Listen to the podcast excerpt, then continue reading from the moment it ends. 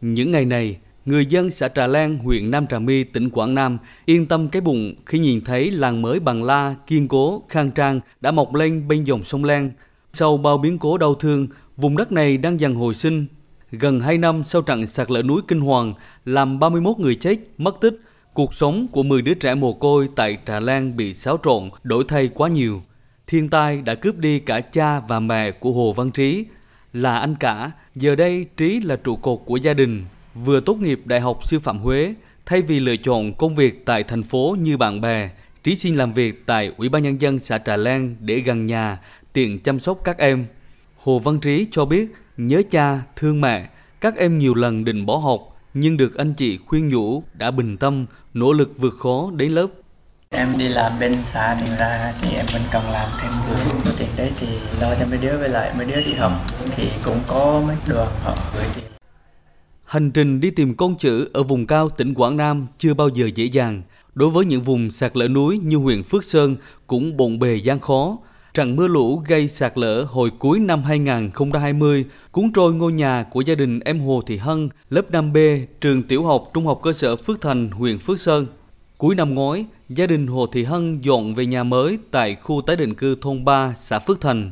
Tuy nhiên, đường đến trường của Hân và các bạn vẫn còn lắm nỗi lo mất an toàn khi nguy cơ sạt lở, lũ quét vẫn rình rập. Hân nhớ lại những lần được cha cổng qua dòng nước chảy xiết, đi qua những đoạn đường ngổn ngang, lầy lội để đến trường. Đất đá từ trên sườn đồi lăn xuống, Hân ôm chặt vai cha, gạt đi nỗi sợ hãi. Khó khăn là vậy, nhưng chưa bao giờ cô học trò Hồ Thị Hân có ý định bỏ học. Nhiều năm qua, liên tục đoạt danh hiệu học sinh xuất sắc. Cho dù mưa bão thì con cũng vẫn cố gắng đi học. Con không muốn bỏ ở học chút nào. Đi học rất là vui vẻ. Thầy cô rất là yêu thương chúng con.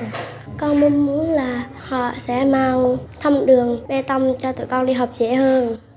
Bước vào năm học mới 2022-2023, gần 1.000 học sinh ở vùng cao Phước Sơn, tỉnh Quảng Nam vẫn đối mặt với bao hiểm nguy từ thiên tai. Thầy Lê Đình Thường, Phó Hiệu trưởng trường Tiểu học Trung học cơ sở Phước Thành, huyện Phước Sơn cho biết, nhà trường đã xây dựng kế hoạch phối hợp với phụ huynh và chính quyền địa phương đảm bảo an toàn cho học sinh trong mùa mưa bão. triển khai kế hoạch cho các em ăn ở tại chỗ có một kho gạo để dự trữ trong khi mùa mưa có thể là xảy ra đường tắc khi mà trời mưa mà những cái suối mà học sinh đi qua rất là nguy hiểm nhà trường kết hợp với phụ huynh học sinh ở mọi thôn có thể là cử thầy cô chở các em về đến nơi đến chốn trong khi mưa lũ Những ngày qua, các thầy cô giáo ở khu vực miền núi tỉnh Quảng Nam đến từng bản làng động viên phụ huynh và các em học sinh vượt khó để đến lớp kịp dự khai giảng năm học mới 2022-2023. Ông Thái Viết Tường, Giám đốc Sở Giáo dục và Đào tạo tỉnh Quảng Nam cho biết, tại miền núi, nhiều trường học, khu nội trú nằm trong vùng có nguy cơ sạt lở cao, nguy hiểm rình rập. Dù còn nhiều khó khăn, nhưng ngành giáo dục đang tập trung các giải pháp để hướng đến một năm học mới an toàn, đảm bảo các điều kiện tốt cho học sinh miền núi đến lớp.